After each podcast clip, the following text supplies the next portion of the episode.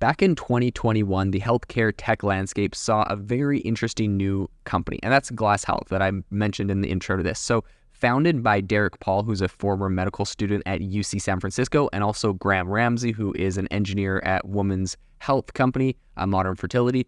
The company initially launched as a notebook for clinicians. So the notebook aimed to help medical professionals store, organize, and share their approaches for diagnosing and treating various conditions. So Ramsey articulated that the original goal was to create a, quote, personal knowledge management system for doctors, serving as an evergreen resource throughout their career. Now, this is really interesting because you see a lot of the companies that are really succeeding right now in AI are companies with data. And it's really interesting because this is a company, right? It's from the beginning, they were collecting data. They were allowing doctors to store a lot of their, you know, quote unquote, is like doctors were able to dump all of everything that they knew onto a page. And this is where they're gathering a ton of data. So this is what Ramsey said, quote, during the pandemic, we witnessed the overwhelming burdens of our healthcare system and the worsening crisis of healthcare provider burnout. That was actually Paul that said that and said, our empathy for frontline providers catalyzed us to create a company committed to fully leveraging technology to improve the practice of medicine. So back in 2001, they got this whole thing kicked off.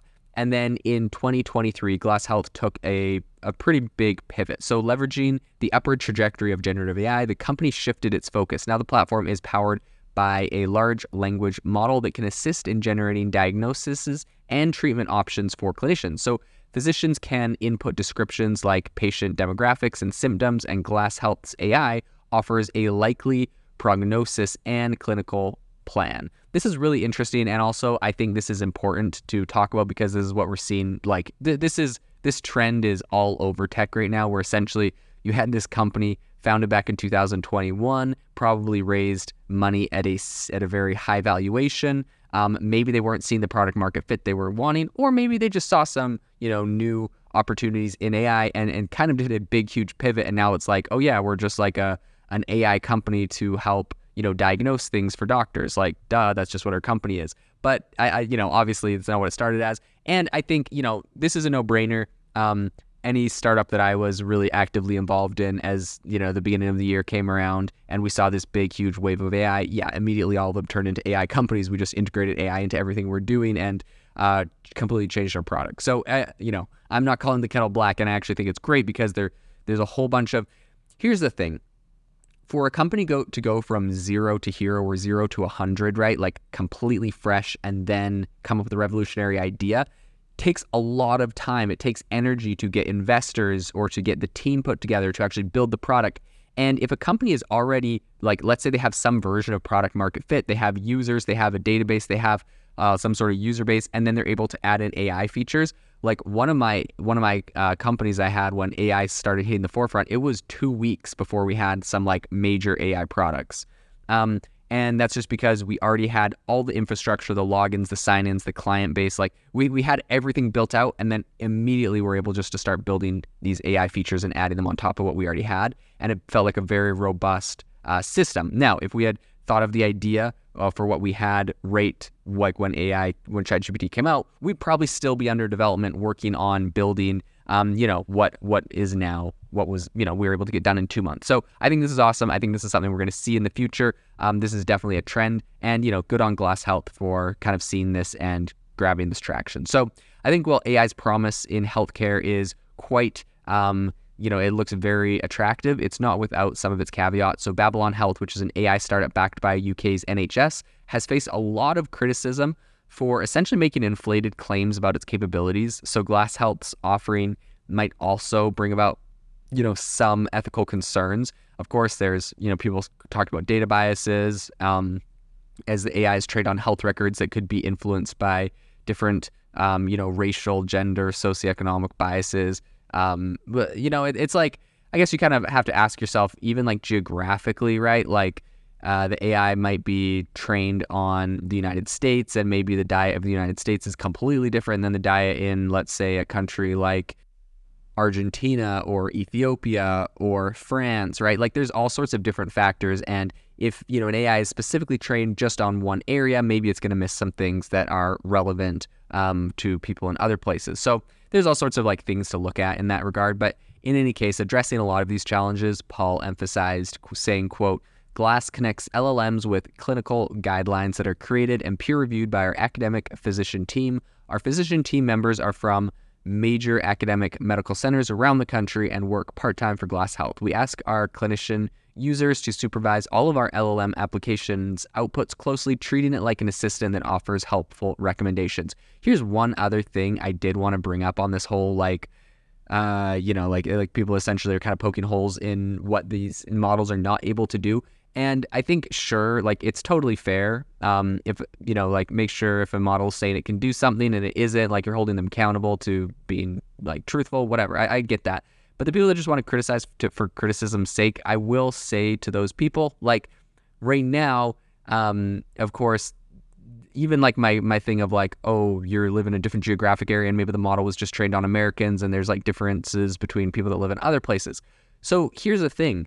Current medicine and current medical journals, which is where a lot of doctors get their information, may just very well have the exact same problem. So it's just all about the data. And what I think is interesting is it's probably actually AI models that could help solve this problem in the future. You can imagine an AI model like this that diagnoses diseases, but it asks you exactly where you're from. It looks at all the latest data from that specific area, studies in your specific geographic location, specifically for your body type, your ethnicity, your background, everything. I've heard a lot of talk about people saying oh yeah, my ancestors used to eat potatoes and your ancestors used to eat rice and yada yada, so today my body can digest this or that better.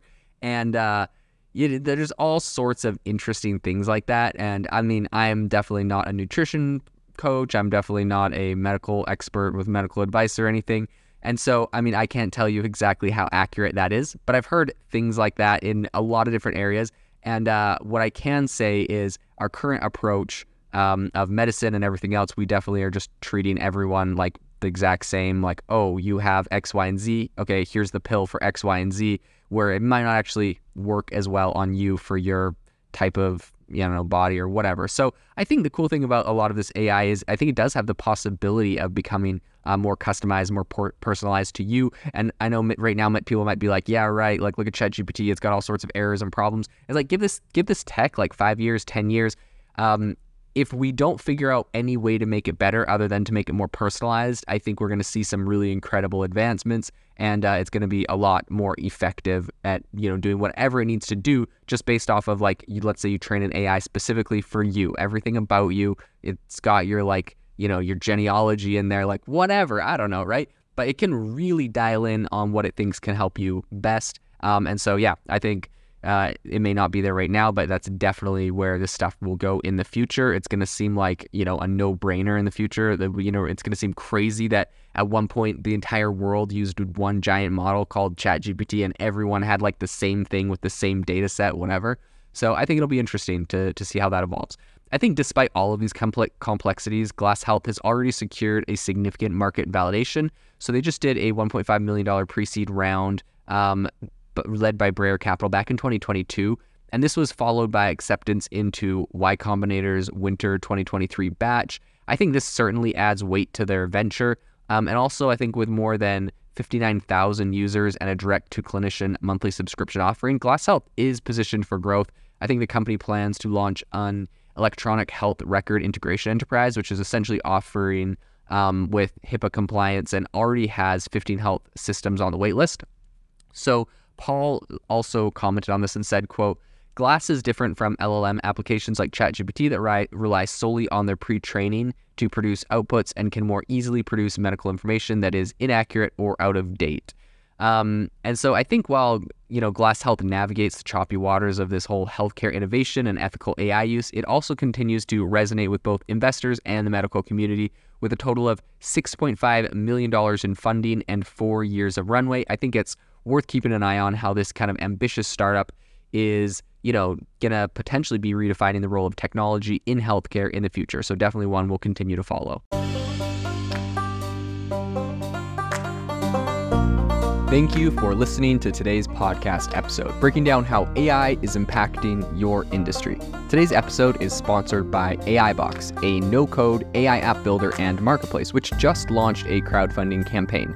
If you are interested in investing in a new AI startup, you can go to republic.com/AI-box. I'll leave a link in the show notes as well to learn more. The minimum investment is $150 and the maximum investment is $100,000. Until next time, have a fantastic day.